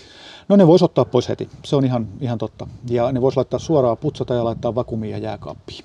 Ja tota, riiputuksenhan voi tehdä jääkaapissa, että sitä ei ole pakko tehdä siinä lahtivajalla, että jos, jos itsellä vaikka ei ole riiputuspaikkaa, niin... niin... Kuinka paljon kauan niitä sitten voi riiputtaa siellä jääkaapissa? Mä oon kuullut tästä. Joo, siihen on, tota, no siis puhutaan vuorokausiasteista. Eli optimaalisissa olosuhteissa niin voidaan riiputtaa ihan nylkemättömänäkin ruhoa ja näin estää sitten mahdollisesti sen kuivuminen. Mutta tietysti sitten kylmänä ja, ja pitkän aikaa, kun se nahka on ollut siinä päällä, niin se, se nylkeminen on sitten vähän hankalempaa, mutta, mutta sillä pystytään estämään sitä, sitä kuivumista. Mutta se yleisohje on tässä 40 vuorokausiastetta, eli ihan yksinkertaisesti niin lämpötila kerrotaan vuorokausilla. Jos siis lihaa riiputetaan vaikka kahdeksassa asteessa viisi vuorokautta, tai niin siis vastaavasti vaikka viidessä asteessa kahdeksan vuorokautta, saadaan tulokseksi 40 vuorokausiastetta. Joo. Ja se ihanteellinen lämpötila on siinä 2-7 astetta, johtuu siitä, että mikrobit ei juurikaan pysty lisääntyyn siinä lämpötilassa. Mitä lähempänä nollaa, sen parempi. Mutta sitten myöskin kannattaa muistaa se, että kun joskus mä oon kuullut, että, että ihmiset lyö pakkaseen ja sanoo, että kun se on pitkän siellä pakkasessa, että se riiputtaa lihaa, niin pakkasessa se ei pääse riippumaan. Mutta jos se tuodaan hyvin lähelle nollaa astetta, niin, niin silloin nämä vuorokausiasteet rupeaa lähestyyn niin sanotusti ääretöntä. Eli voidaan viikko, jopa kuukausikaupalla pitää hyvin lähellä nolla astetta. Ja esimerkiksi nuo isot lihatalot, HK ja muut, niin, niin osin säilyttää sillä tavalla, että ne saa sesonkiin tuoretta lihaa niin, että sitä ei ole pakastettu. Se viedään hyvin lähelle nollaa. Nyt tartun tähän, tähän tämä tulee niin lähelle, kun me, me palotellaan sunnuntai-iltana lihat, Joo. niin jos mä vien, en alakkaa leikkaa niitä kalvoja tarkasti irti ja tekemään niitä lopullisia Joo. annoksia, niin mä voisinkin laittaa ne lihat jääkaappiin, jossa on se 2-7 Joo. astetta, niissähän se just näin on. Niin voiko ne olla siellä sitten niin kuin viikon, että seuraava mm. viikonloppu vasta Kyllä, kyllä. Kyllä, kyllä. Eli, eli sehän lähtee nyt, mitä lihoja ne milloinkin on. Eli, eli tota, jos ajatellaan fileitä, niin filettä ei tarvitse riiputtaa. Sähän voit siinä kaadolla mennä saman tien nuotiolle ja pistää sen fileen siihen, siihen tikkuun ja, ja nuotiolla ja sen jälkeen syödä sen siitä. Eli se ei tarvi, se on pehmeitä. Sille ei ole haittaa, jos sitä riiputetaan hetken aikaa. Ja oikeastaan mä sanoisin, että tässä on nyt kaiken tärkeintä se, että kuinka hygienissä olosuhteissa ollaan. Eli jos kaikki tämä lihan palastelu ja muu on tapahtunut kentällä, ajatellaan nyt vaikka, että sä oot ollut Lapissa hirvijahdissa ja sitten se on saatettu kaataa se hirvi johonkin sellaiseen paikkaan, mihinkä edes mönkiällä pääse. Niin käytännössähän se joudutaan siinä sitten vaararinteessä tota, oman, oman taljansa päällä palasteleen ja, ja laittaa säkkeihin ja reppuihin ja kantaa pois sieltä ja, ja näin poispäin. Niin jos nyt ajatellaan vaikka tällaista lihaa, niin en mä sitä kyllä kovin kauaa riiputtaisi vaan kyllä mä pyrkisin saamaan sen aika nopeasti, nopeasti vaakumiin ja, ja tota, tyhjöpakattua ja, ja sitten kylmään ja, ja tota, jos mahdollista, niin, niin pakkaseen. Mutta tota, jos on oikein hyvissä olosuhteissa, niin kuin esimerkiksi mäkin kun talvella aamun peuran, niin tota, mä sen lumen päällä suolistan ja pulkalla vedän, tuon sen autolla lahtivajalle. Siihen ei oikeastaan pääse mikään, se on koko ajan kylmässä. Se lahtivajalla mä otan siltä siltä tota, siis nyljen turkin pois ja, ja tota, otan sorkat ja pään irti, se jää roikkuun. Uh, usein talvella ollaan hyvin lähellä pakkasta tai, tai tota, pakkasen puolella. Jos me ollaan pakkasen puolella muutama aste, niin mä jätän sen ihan siis ulkolämpötilaa. Mä aukasen sen sillä että mä vielä viistän lapojen alta niin, että eturaajat pikkusen levenee ja huolehdin siitä, että sinne, sinne ruhon sisään pääsee se ilma kiertää. Ja, ja tota, jos näyttää siltä, että siinä on jotain talitinttejä tai muita vaarassa, niin mä laitan siihen sitten harson ympärille niin, että siihen ei pääse. Kesällähän ei ole kärpäsistä eikä muista tämmöisistä haittaa. Anteeksi, talvella jo mm, ei, mm. ei haittaa, kesällä niistä, niistä on. Mutta tota, kyllä se vuorokausiasteet aika hyvin pitää paikkansa ja eihän tämä nyt ole, tämä on niin parasta ennen päiväys. Eli eihän se tarkoita sitä, että jos se on mennyt puoli päivää ylitte tai, tai jotain sellaista, että se olisi pilalla. Joo. Et siis sehän on, äh, se missä se pääsisi menee sillä tavalla pilalle, että sitä ei uskaltaisi syödä, olisi se, että se on lämpimässä laitettu vaakumi ja jätetty siihen lämpöiseen. Eli ne anaerobiset bakteerit, jotka pystyy siellä äh, hapettomassa tilassa – leviään, niin ne on vaarallisia. Siellä on potuliumia, siellä on muita tämmöisiä, johonka ihminen saattaa äärimmillään kuolla. Eli, eli siis kun jotkuthan ajattelee, että kun joku on vaakumissa, että nyt se säilyy, ja kesämökillekin mennään ja, ja kun makkarat on vaakumissa, niin kyllä ne säilyy, sitten ne on siinä helteessä. Niin. niin se on kyllä ihan vihoviimasta ja varsinkin jos puhutaan heikosti säilyvästä elintarvikkeesta, vaikka nyt kalasta, joka, joka on vaakumissa, niin, niin, niin, niin ei niin. Mutta jos se liha on, on, on siis ihan vapaasti kosketuksessa ilman kanssa, niin nythän ajatellaan, että Lapissahan tehdään kuivalihaa sillä tavalla, että se ripustetaan talvella tuohon räystääseen. Sitten siihen laitetaan vähän verkkoa ympärille sen verran, ettei, ettei tiaiset pääse, harakat, mm. niin, tai harakat tai varikset tai mikä nyt sitten onkaan, ei pääse siihen käsiksi. Ja sitten se on kuukausi tolkulla siinä ja sen jälkeen sitä voidaan syödä ja se säilyy kuukausi tolkulla. Eli ei, ei liha kovin helposti pilaannu.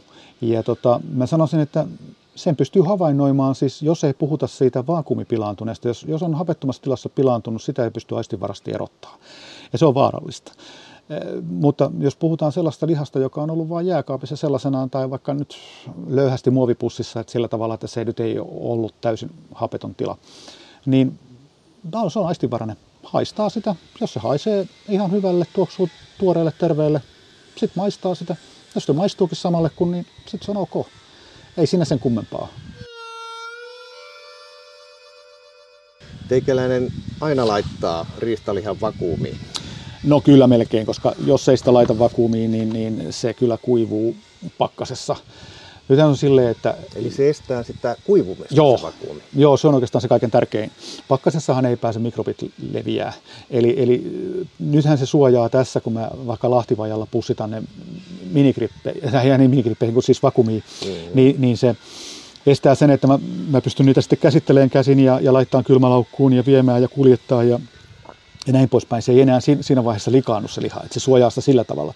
Mutta sitten kun se on säilössä, säilössä jääkaapissa tai, tai pakastimessa, niin, niin, niin mun mielestä se on se tärkein ilman muuta se, että se ei pääse, pääse kuivuun se liha. Ja sen takia, kun sä äsken sanoit tuossa, että, että kalvojen poisto ja muut, niin mä en kyllä yleensä koskaan poista kalvoja ennen kuin mä vasta teen ruokaa. Eli nyt kun se kalvo on siinä lihan päällä, tai jos lähdetään siitä, että, että mulla on kokonainen takaraaja, eli se kinkku, niin mä erottelen ne paistit, onko ne sitten sisäpaisti, kulmapaisti, ulkopaisti, mitä ne onkaan, niin, niin usein ihan käsin. Eli mulla on, on tota, kertakäyttöhanska kädessä, niin mä saatan pikkusen puukolla aukasta sitä jänteiden liittymäkohtaa, missä se on luusta kiinni se, se lihas. Mutta sen jälkeen mä menen niiden lihasten välissä, missä on ne lihaskalvot, niin ihan sormin ja käsin ja, ja varsinkin tuommoiselta vasalta, niin ne irtoo sillä että eipä siinä puukkoa montaa kertaa tarvi, kun ne on kaikki eritelty. Ja sitten kun ne on sen lihaskalvon ympäröimänä, niin se on niin tavallaan jonkinlainen vaakumi. Eli, eli se pysäyttää, vaikka siihen nyt tulisi likaakin, niin se jää siihen kalvon pintaan. Ja se estää myöskin sen, että se ei, ei pääse tota, kuivuun. Ja tota, jos nyt sitten tarttis, niitähän ei lihoja parane paljon pestä, mutta joskushan käy niin, että, että on tapahtunut vahinko, joko siinä ruho raahatessa suolta tota, lahtivajalle, niin se on päässyt vähän hörppäseen jotain, jotain tai sitten on, on tota, ammuttu liian taakse laukaus, eli se on rikkonut suolistoa, niin, niin silloinhan siellä on sitten sitä suolen sisältöä ja mahan sisältöä kuraa siellä, siellä sisällä. Usein sanotaan niin, että, että sitä ei saisi pestä sen takia, että se vesi vaan levittää niitä mikrobeja. Ja se pitää paikkansa, mutta kyllä mun täytyy sanoa, että kun ne sisäfileet tosiaan on sitä ehkä halutuintakin ja ne on siellä suoraan siellä sisällä, niin kyllä mä nyt sitten vaan sen verran huuhtelen, että mä saan niistä inhimillisen näköiset. Ja tota, mä koitan sitten tehdä sen mahdollisimman tehokkaasti ja nopeasti ja sillä lailla, että, että se roikkuu niin, että mä voin sieltä ylhäältä viruttaa kylmää vettä niin, että se tulee sen eläimen läpi niin, että kaikki se, mitä sieltä tulee, niin valuu suoraan pois. Mutta ideaali tilanne ei ole lihojen peseminen, mutta, mutta silloin kun ne kalvot on pinnassa, niin, niin, niin silloin, jos se olisi vaikka pudonnut se paisti siihen lattialle, mm. niin se kalvo on suojannut sitä. Niin sen jälkeen ihan kevyt huuhtelu ja irrottaa sen kalvon, niin silloin lihassa itsessään ei ole mitään. Mitäs se vakuumi, kuinka kauan vakuumin pantuu lihaa voi siellä pakkasessa pitää? No, aika lailla...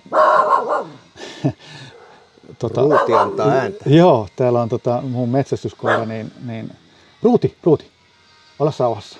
Niin ruution kettuterrieri ja aina kun se näkee jotain liikettä vähän ympärillä, niin se haluaa osallistua asioihin.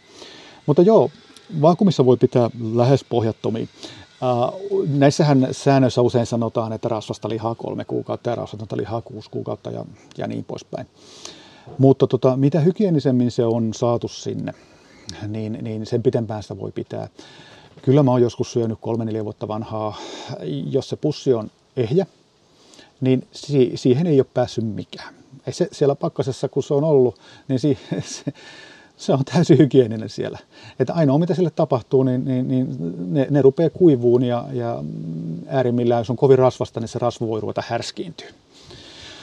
Mutta tota, nyt sen lisäksi, että mä itse palottelen peuroja, niin, niin mä käytän myöskin, täällä, täällä on paikallinen semmoinen lihajalostusyritys kuin Metsärannan liha Oy tuossa Punkalaitumella ja ne tota, satoja tai en tiedä onko peräti tuhansia peuroja, niin, niin, niin vuoden aikana käsittelee. Ja mäkin käytän sitä palvelua usein. että jos mä oon vähänkin kiireinen, niin se on se täyskokonainen ruho.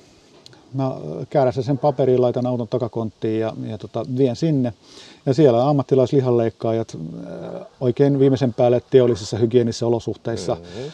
palastelee sen ja, ja laittaa semmoisiin teollisuusvakuumipusseihin, jotka on vielä paljon paksumpia ja kestävämpiä niin, niin ne kaikki lihat ja ne kirjoittaa siihen päälle, tulee tietokoneelta suoraan printtaukset, että mikä päivä se on ja, ja, ja koska sen parasta ennen on ja, ja tota, kuinka painava se on ja mikä osa se on. Ja ne on just samanlaisia kuin kaupassa on pussit.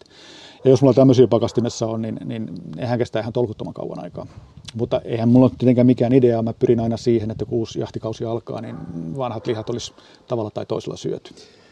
Tuota, rouva käyttää tällaista termiä kuin kelottunut liha näistä mm-hmm. vakuumihommeista, kun on vanhempia. Sanoo, että tämä näyttää ihan kelottuneelta, että voiko tätä enää syyä.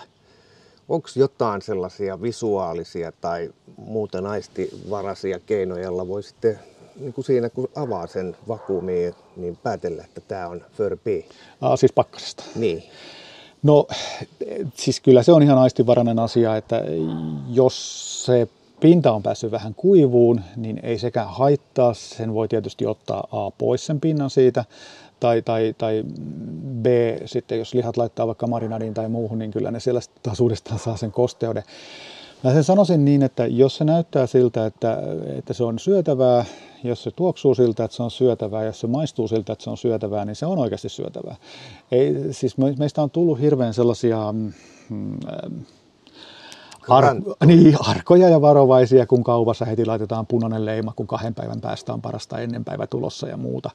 Kyllähän me tiedetään, että jotkut mm, jopa dyykkaa niitä sitten kaupan roskiksista ja syö niitä monta päivää näiden päiväyksien jälkeen ja ihan hyvin elää. Ja tämähän on oikeastaan niin kuin tämän meidän mm, hyvinvointiyhteiskunnan ongelma. Jos me mennään se sata vuotta taaksepäin, kun ei ollut jääkaappeja ja jne, niin eipä niitä paljon kyselty niin kauan aikaa, kun pippurilla sai peitettyä sen makuvirheen, niin niin kauan se peitettiin. Ja, ja, ja sitten loppujen lopuksi koirat se, jos ei muuta. Mites Janne, meillä on nämä hirvieläimet, sitten on kaikenlaisia lintuja ja kaikkea muuta. Kaikilla on vähän niin kuin omat jutut, miten niitä kannattaa duunata, mutta mitäs mieltä sä oot? Pitääkö kunnioittaa sitä riistan omaa makua, eli pistetään vaan mustapippureja ja suolaa vai, vai voiko olla sellainen epäortodoksi, että, että tekeekin sitten jotain muuta? Joo, itse asiassa kysymys ja ajatus, mihinkä törmää todella usein. Ei tuohon ole mitään oikeaa vastausta, tai, tai siis vastausta voi ja ei. Nyt se on aika pitkälti siitä kiinni, että, että kuinka usein sitä syödään ja, ja minkälaisessa tarkoituksessa sitä syödään. Et jos mä nyt ajattelen itseeni vaikka, että mulla on pakkanen täynnä lihaa, se on aina riistalihaa melkein poikkeuksetta, niin se tarkoittaa sitä, että aina kun mulla on lihaateria, niin, niin se on riistaateria. Ja jos mä menisin sillä vanhalla säännöllä niin, että, että suora, suolaa ja, ja paikallisia yrttejä ja, ja tota, katajanmarjoja, niin, niin ne maistuisi kyllä aina samalta. Niin. Ja tota, kyllähän mäkin kokkina ja, ja tota, ruokaharrastajana niin, niin haluan maistella joskus Tex-Mex-ruokaa, joskus intialaista, joskus taimaalaista, joskus afrikkalaista tai, tai milloin mitäkin. Tehdään vaikka bratwurstia siitä, siitä lihasta ja, ja tota, eihän se onnistu pelkästään kateamarjalla ja suolalla.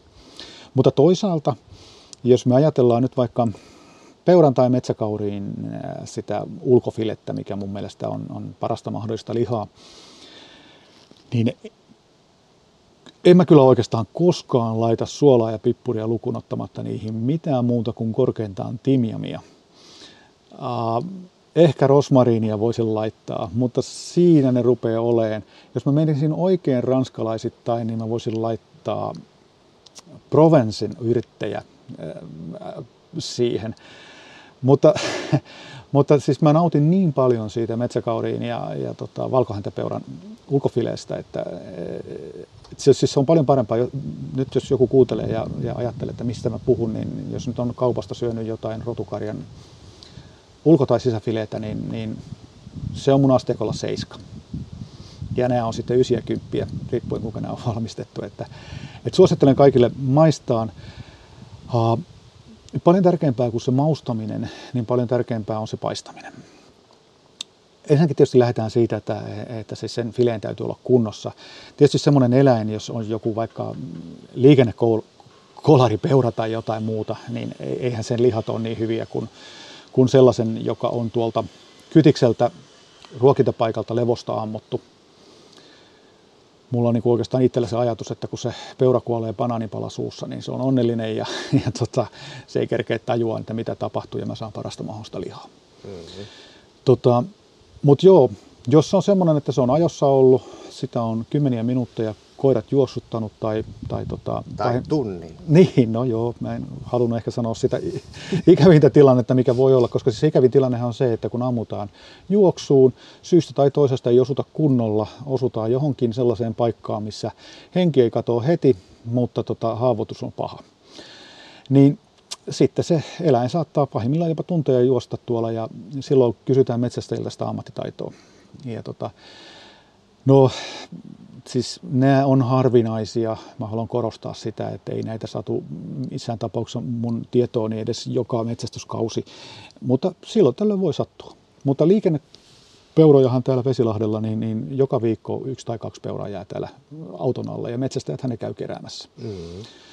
Mutta joo, jos ajatellaan siis tämmöisiä lihoja, niin, niin ne nyt ei välttämättä ole niitä parhaita mahdollisia, mutta jos se stressaamaton rauhassa pannulle tullut peura on tota, siinä fileenä, ulkofileenä ja, ja tota, mä oon sen ulkofileen ottanut pakkasesta kahta päivää aikaisemmin jääkaappiin sulaan. Kaksi päivää? Joo, joo siinä se saa upiaista siihen, siihen tota jääkaappilämpötilaan, niin, niin sulaa rauhassa, se on siellä vaakumissa.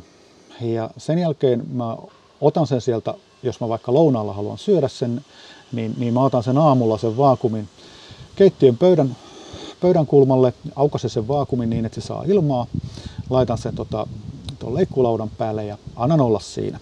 Nyt kun se on hetken aikaa ollut, niin, niin jos mä teen satobrian tyyppisesti sen, eli mä paistan sen kokonaisena fileinä, niin mä laitan siihen mausteet pintaan, eli, eli suolan pippurin ja ehkä sen timjamin just. Ja tota, annan sen maustua siinä kaikessa rauhassa. Sitten muutaman tunnin päästä, kun tulee siihen lounasaikaan, niin, niin mä joko paistan sen sellaisenaan tai tota, uh, leikkaan sen pihveiksi. Ja jos mä leikkaan sen pihveiksi, mä maustan sen vasta siinä vaiheessa. Tota, sitten on ehkä se kaikkein paras tapa. Jos on käytössä suusvide-tekniikka, niin, niin mä tota, ennen kuin mä... tämän termin. Mitä se tarkoittaa? No joo, siis sehän on nykyään kohtuullisen yleistä, mutta vielä pari vuotta sitten se oli ainoastaan ammattilaisten ammattikeittiöiden juttu. Eli silloin kun liha on laitettu vaakumiin, niin se kypsennetään siellä tyhjössä. Siinä vakuumipussissa? Joo. Joo. Eli ö, siinä on kaksi tapaa. Joko niin, että, että meillä on tämmöinen sousvide-keitin, joka laitetaan kattilaan ja veteen niin, että se pitää asteen kymmenessä tarkkuudella sen veden kierrossa ja lämpimänä. Eli mä voin säätää sinne esimerkiksi vaikka 48,3 astetta. Ja sitten se vesi kiertää ja se on koko ajan sen lämpöstä. Joo, eli ei nyt ei puhuta mistään sadasta asteesta. Ei, ei. Se on, sousvide on aina alle 100 astetta. Et voidaan mennä hyvinkin lähelle joidenkin kasvisten tai joidenkin kanssa, mutta, mutta puhutaan matala lämmöstä aina. Ja tota, toinen tapa on siis tämä vedessä kypsentäminen, tai niin kuin mulla ja ammattikeittiöissä on höyryuuneja. Niin, niin sitä höyryuunista voidaan samalla lailla ottaa. Laitetaan 100 prosenttinen höyry ja laitetaan se vaakumi sinne ja sitten laitetaan se lämpötila asteen kymmenesosan tarkkuudella. Ja nyt äh, miksi tämä on niin erinomainen tapa? Niin tämä on erinomainen sen takia, että se kypsyy omissa nesteissään, se ei pääse kuivuun, se va- ei pääse haihtuun sieltä vaakumista. Ja sitten myöskin se, että se on tasalaatusta. Eli jos nyt ajatellaan, että sä otat äh, pihvin ja laitat sen grilliin tai pannulle, niin sehän alkaa siitä pinnasta kypsyä. Ja aina se pinta on niin sanotusti ylikypsää, se on jopa palanutta, ja sitten mennään kohti sinne sisälle, niin siinä on ne kaikki äh, tota, kypsymisasteet ja se voi olla sisältä vaikka raakaa. Joo. Pahimmassa tapauksessa kylmää, jos on suoraan otettu jääkaapista ja heitetty grilliin, niin, niin, niin se on kaksi asteista sisältä ja, ja pinnasta se on, on tota 79 asteista. Ja tota, no, Sousvideissä on se hyvä puoli, että jos ajatellaan vaikka ammattikeittiöä, kun mäkin olen ollut pihvipaikassa kokkina, niin siellä voi olla tämmöisiä altaita, missä on, on tota medium miinus, medium, medium plus. Ja tota, kun asiakas tilaa, niin se on ollut jo kaksi tuntia siellä uimassa. Se on just sitä, mitä se asiakas tilaa asteen kymmenesosan tarkkuudella, mitä kokki tai, tai keittiömestari on halunnut. Se otetaan pois sieltä, aukastaan. Siellä on voinut olla jo mausteet siellä, siellä vaakumissa, tai sitten se maustetaan pintamaustettuna sillä hetkellä, ja laitetaan pannuun ainoastaan sen verran, että saadaan ruskatusraidat. Eli se e, raidat on, on, on tuo herkullisuutta ulkonäöllä, mutta tuo myöskin makua. Mm. Eli, eli tota, se paistopinta on hyvän makuinen.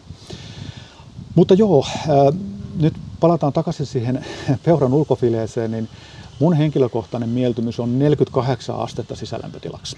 Ja jos me ajatellaan, että 48 astetta, niin, niin jos ei me ole sitä pinnalta yhtään kypsennetty, niin se näyttää raalta. Se ei enää ole raaka, se on kyllä niin kuin kemiallisesti alkanut jo kypsyä, mutta se näyttää raalta. Medium on joku semmoinen 58 astetta, eli, eli puolet siitä. Ah, niin, puolet, siis 10 astetta lisää.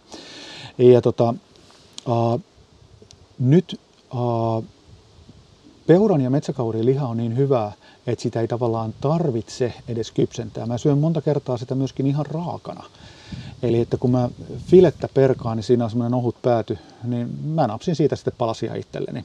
Ja tota, sitähän voidaan tota, laittaa kraavaantuun se suolasokeri, mauste, äh, tota, sekoitukseen ja jääkaappiin annetaan kraavaantua sen samalla kuin kala. Ja sitten syödä kraavina sitä vaikka salaatissa tai leivän päällä tai, tai muuten. Tai, tai sitten siitä voidaan tehdä tehdä ihan tota, ää, hapolla kypsentää sitä siis ää, sitruunalla tai, tai muulla kuin riittävän ohut raan lihan siivu, niin siihen voidaan laittaa etikkaa tai sitruunaa tai jotain muuta, mikä ikään kuin kypsentää se. Se lihan värikin muuttuu vähän harmaammaksi, kun se saa sen. Mm-hmm. Ja tota, tämä on niin toinen tämmöinen raakana syötivaihtoehto. Miten sitä alkupaloissa käytetään usein ja tosiaan leivän päällä tai salaateissa tai sellaisessa. Ihan juhlaruokaa yleensä. Mutta mennään vielä takaisin siihen peuraan, niin, niin se on siis parhaimmillaan mun mielestä niin, että se ei ole mitenkään läpikypsää, vaan että se on, ää, se on niin, kuin niin sanotusti kypsentämätöntä, mutta lämmintä sisältä. Ja mä väitän, että jos mä oon sen pinnalta paistanut ja se on hyvää lihaa, niin se 48 asteinen sitten edes tajua syödessään, että se on ikään kuin kypsentämätön sieltä sisältä. Se maistuu oikein erinomaisen hyvältä. Ja tota, jos nyt sitten on vähän ennakkoluuloja, niin, niin siihen voi, voi laittaa sen 10 astetta lisää, se on mediumi, mutta ei siitä enempää. Se, tai no mikä mä on kieltä, jos joku tykkää polttaa sen kuivaksi, niin se antaa mennä vaan, mutta tota, ei se kyllä mun mielestä hyvä ole enää siinä vaiheessa. Teetkö se riistaa grillissä? Joo, joo, kyllä. Mä Onko siinä jotain vaaran paikkoja? No ei siinä sen enempää vaaran paikkoja kuin muutenkaan, ettei polta näppejänsä. tota, tota, e, siis, no joo. Mä itse asiassa tein tänä keväänä niin, niin tota, Riistamestarin viikkikirja, joka, joka tota, on PDF-kirjana jaossa 80-sivuinen kirja, missä myöskin riistaa ja tätä tekniikkaa grillaamiseen, niin, niin toi. Mikä se kirja on, tai mis, miten se löytyy? No se löytyy sillä tavalla, että mä tein sen, mä aikaisemmin jo mainitsin tämän metsärannan lihan, mikä usein leikkaa mulle näitä lihoja, niin, niin tota, mä tein heidän kanssa yhteistyötä tämän metsästyksen osalta ja, ja tota, mä tein heille tämän, tämän kirjan niin, että jos menee heidän Facebook-sivuillensa, niin, niin sieltä löytyy linkki mistä, mistä tämän kirjan voi ladata. Eli se on PDF-kirja, jonka voi ladata kännykkää, sitä voi lukea kännykässä, että jos on vaikka kaupassa ja miettii, että mitä johonkin tuli, niin sä voit siitä suoraan katsoa, tai tablettiin tai tietokoneelle. Se voi toki tulostaa paperille, jos haluaa, mutta se on 80 sivua, ei ehkä kannata. Ja tota, niin, se on siis sieltä ladattavissa ja, ja, ja käytettävissä. Sen kirjan idea ei ole niinkään jakaa reseptejä. Kyllä siellä oli muutama, tai on muutama klassikkoresepti, johon on otettu vähän uutta twistiä. Mutta tota, eniten siellä puhutaan sellaisista vähän edistyneemmistä jutuista, kuten esimerkiksi mausteilla savustaminen tai, tai eri puulaatujen aromierot, kun niillä savustetaan, tai, tai siis tämän tyyppisistä erilaisista grillaustekniikoista ja, ja sellaisista, että se on niin kuin tähän, tähän takapihan grillaukseen vähän, vähän lisää jo, että siinä on niin kuin sellaisia juttuja, mitä käytännössä vain ammattilaiset on tehnyt. Joo, jäikö multa vielä sanomatta peurasta jotain? Ää, niin, no sitten on vielä sekin, että, että tota, sehän voidaan syödä tietysti, tietysti tartarpihvinä myöskin, eli, eli usein se fileen ohuin pää, tai jos puhutaan sisäfileistä, kun ne on niin hirveän pienet, niin, niin mä hakkaan sen siis nyt sen verran, että tartarpihviä ei jauheta, sitä ei tehdä jauhelihasta. No, tietysti kaiken voi tehdä mistä haluaa, mutta, mutta jos se tehdään oikein, niin siinä on kaksi tapaa. Jo otetaan kaksi kokkiveistä ja naputellaan niillä se pieneksi sillä kaikki kuuli, mitä se tehdään. Joo. ja tota, tota, tai sitten toinen vaihtoehto on, että otetaan 90 asteen kulmaan se, se veitsi ja raaputetaan siitä niitä lihassyitä irti. Ja siitä tulee semmoista vähän niin kuin jauhettua massaa, kun siitä terävällä veitteellä vedetään niin, että se veitsi on poikittain siihen, siihen lihaan nähden ja vedetään, vedetään niin, niin sillä tavalla saadaan tartarpihviä. Tartarpihviä nyt sitten voi maustaa miten haluaa. Siinähän käytetään nyt tietysti perinteisesti suolaa ja pippuria, mutta siihen, käytetään raakaa kananmunaa ja, ja no ihan makujen mukaan. Siinä käytetään suolakurkkua, siinä käytetään punajuurta, kapriksia, voi voi, äkkiseltään nyt ei tule kaikki mieleen, mutta siis hyvin monella tavalla voidaan. Vain, vain taivas on rajana. Joo, ja tähänkin vielä sitten sen verran, että vaikka siis se on täysin raaka pihvi, se on täysin käsittelemätön, sitä ei ole tehty niin muuta kuin läpsytelty kasaan se pihvi, niin ranskalaiset on keksinyt senkin, että sen läpsytellyn pihvi voi kevyesti paistaa. No, Eli tota, ei sekään nyt niin väärin ole, että jos se tuntuu pahalta syödä se, se raaka pihvi, niin tota, hyvin kevyesti pannuun niin, että siihen, se ei näytä enää raalta, kun siinä on, on vähän rusketusraitaa. Mutta joo, tällä tavalla. Janne, nyt tuli niin tiukkaa dataa ruoanlaitosta, että ennen kuin mennään vielä syvemmälle, näet, että mulla pyörii silmät päässä vähän niin kuin hedelmäkoneessa, niin, niin Janne, kiitos. Kiitoksia.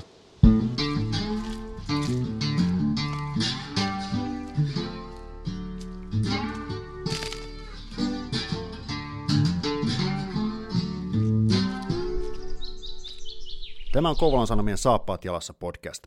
Pysy ajan tasalla paikallisista asioista ja tilaa Kouvolan Sanomat diginä edulliseen tutustumishintaan osoitteessa kouvolansanomat.fi kautta podcast-tarjous.